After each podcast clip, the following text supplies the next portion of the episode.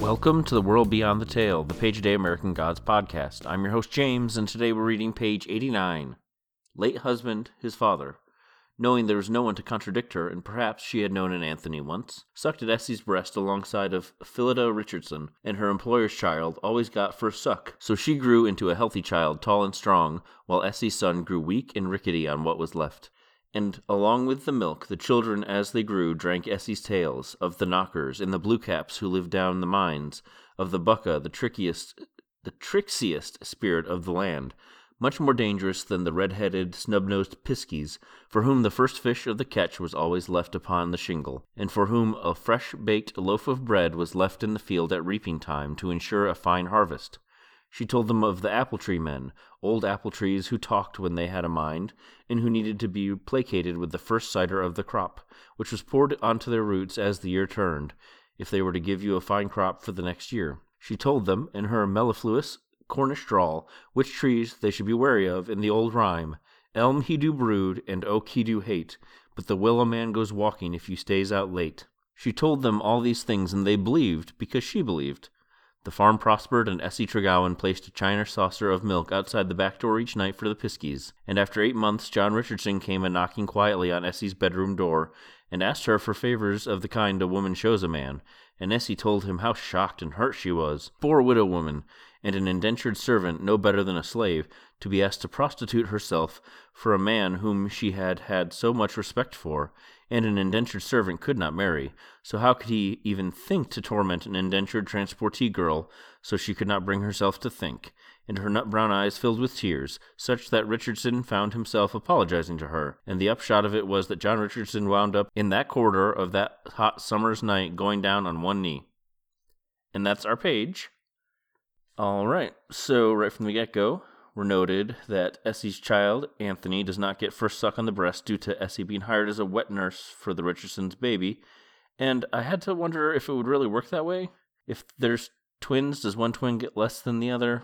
I tried to research it a bit and found that, you know, if you don't get enough breast milk, especially before the rise of formula, he could have had a vitamin D deficiency. This would probably result in the rickets that they mention. Uh, rickets is a softening of the bones that could result in bowed legs, stunted growth, and a number of other issues.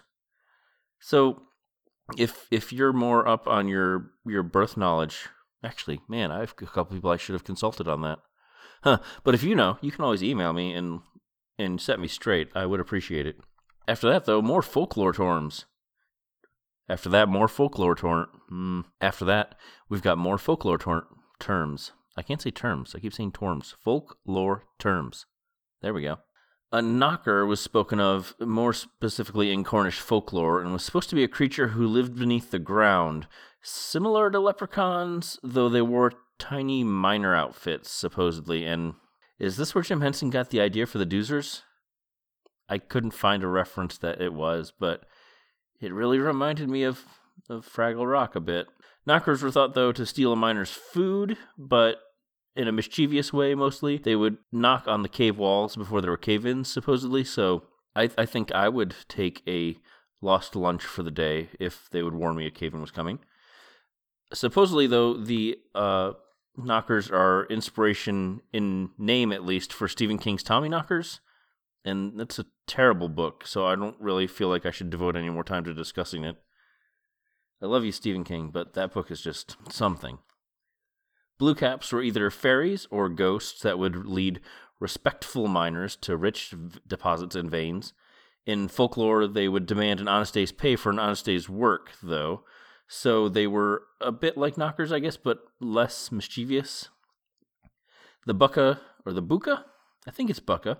Is another Cornwall-specific bit of folklore, goes back at least as far as sixteen eleven, supposed to be some kind of merman that would also present as a hobgoblin on land. In some areas, it was thought there was a black and a white bucca. They're considered pretty dangerous, but an offering of fish from the day's catch was typically enough to keep the bucca at bay.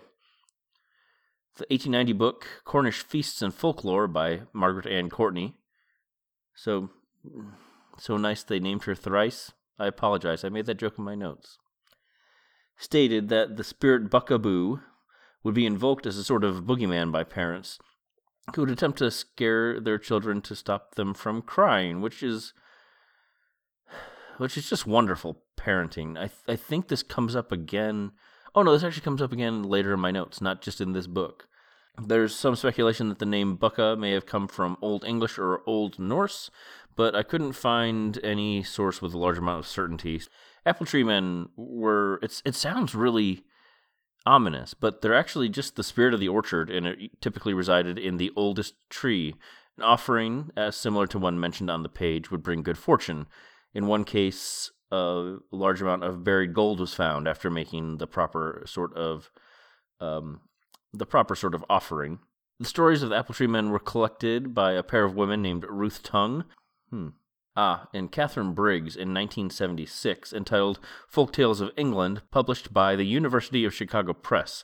It's still in print, so I was able to actually read the full apple tree man story, and it's pretty good.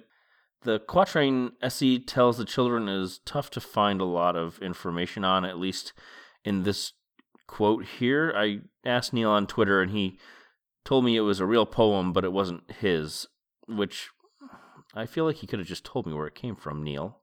But it got me more searching, and I found a book, no, I found a blog called the wonder reflex dot blogspot dot com, pointed to a fourteenth century book of Welsh poetry called The Book of Taliesin, specifically a poem entitled The Battle of the Trees, or possibly Battle of the Scrub, depending on which English version I was trying to read.